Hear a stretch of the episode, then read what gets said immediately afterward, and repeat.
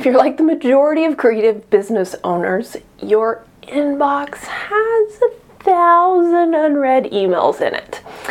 And that gets a little overwhelming at some point in time. You have the best intentions of getting to inbox zero, but it never happens. So maybe you consider bringing on a virtual assistant, maybe you consider bringing on a team member to kind of help you tackle your inbox, to help reduce that overwhelm associated with looking at that notification number on your phone every single day. And can you have a virtual assistant? Can you have an independent contractor handle those kinds of tasks for you? That's exactly what we're going to cover in this week's episode of Ask Kiff. Hi, I'm Kiffanie Staley, founder of The Artist JD, a place designed to add ease to the legalese of running your creative business. This week's question comes to us from Elizabeth in California. Elizabeth asks Does requiring my virtual assistant to use a specific email, such as info at mycompany.com, for correspondence on my behalf cross the line from independent contractor to employee? So you're probably familiar with the sorting hat from Harry Potter. That the students came in and this magical sorting hat put them into one of four clans. You have to do a very similar thing when you bring on a team member. You have to have a sorting hat to decide if they're an independent contractor or an employee. And there's no cut and dried rules around when that they cross the line. There's a series of about 20 factors that the IRS uses, which I'll give you a link to a workbook that's going to walk you through those factors. And those factors kind of you add one together, you kind of look at it in total, and then you look at those factors together and you decide which hat gets placed on that team member. Do they get to have the hat of independent contractor, which a lot of creative business owners want them to have, or do they have to have the hat of employee? So, when it comes to Elizabeth's question in particular about having a team member have an official your domain name email address and answering correspondence on your behalf, there were five factors that I think kind of swing that person from being an independent contractor into having to be an employee. So, what are those five factors? The big factor is that they are doing a service that's integrated into your business. They are performing customer service on your behalf. They are being the forward facing customer manager for your business.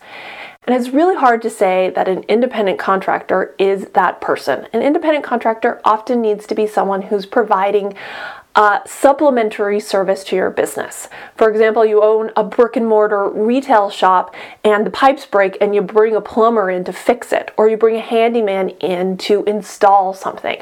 Doing repairs to your brick and mortar shop is not what your brick and mortar shop is about having a retail clerk as an independent contractor is probably not going to be able to happen because selling things to your customers is an integral part of what you're doing business.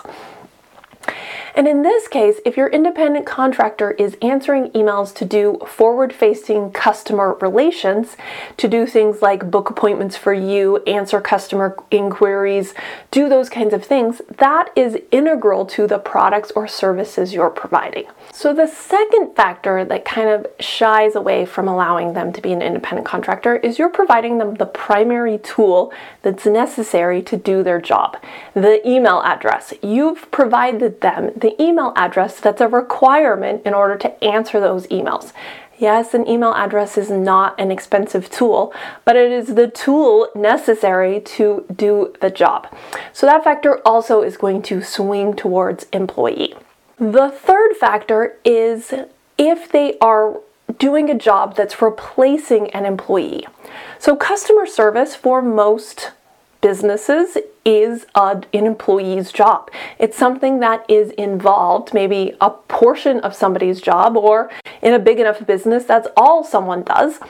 But customer service, answering emails, booking appointments, doing those kinds of things in order to generate revenue and keep customers happy, that is an integral portion of your business and a job that an employee normally does. The and fifth factors have to do with the skill level required and the training that they need in order to answer emails. So they're probably coming into this job with things like emotional intelligence and maybe a customer service background or some sort of virtual assistant background, but that's not a job that requires kind of advanced training.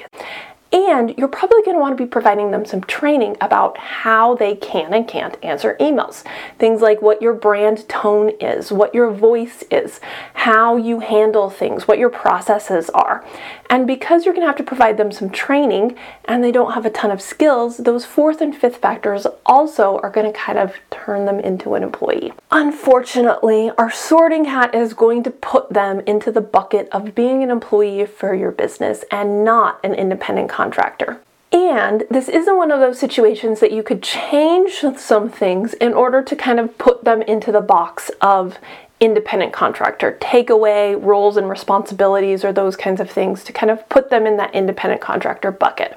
So, unfortunately, if you're going to have someone being kind of the forward facing customer service person for your business, that kind of intermediary for the public with your business, then they're probably going to have to be in that employee bucket. Thanks so much for a great question, Elizabeth. Make sure you tune in next week when we're going to talk about how you can utilize photographs that your clients and customers take and post on social media in your own social media accounts and on your website. You won't want to miss that episode. If you've got a question you want me to cover in an upcoming episode, make sure you leave it in the comments below. Before you go, make sure you click the link to that playlist. It covers all the Ask Kiff episodes to date. And if you haven't hit that subscribe button, make sure you hit the subscribe button so that you can get notified as soon as the next episode drops. Thanks so much for tuning in, and I'll see you next time.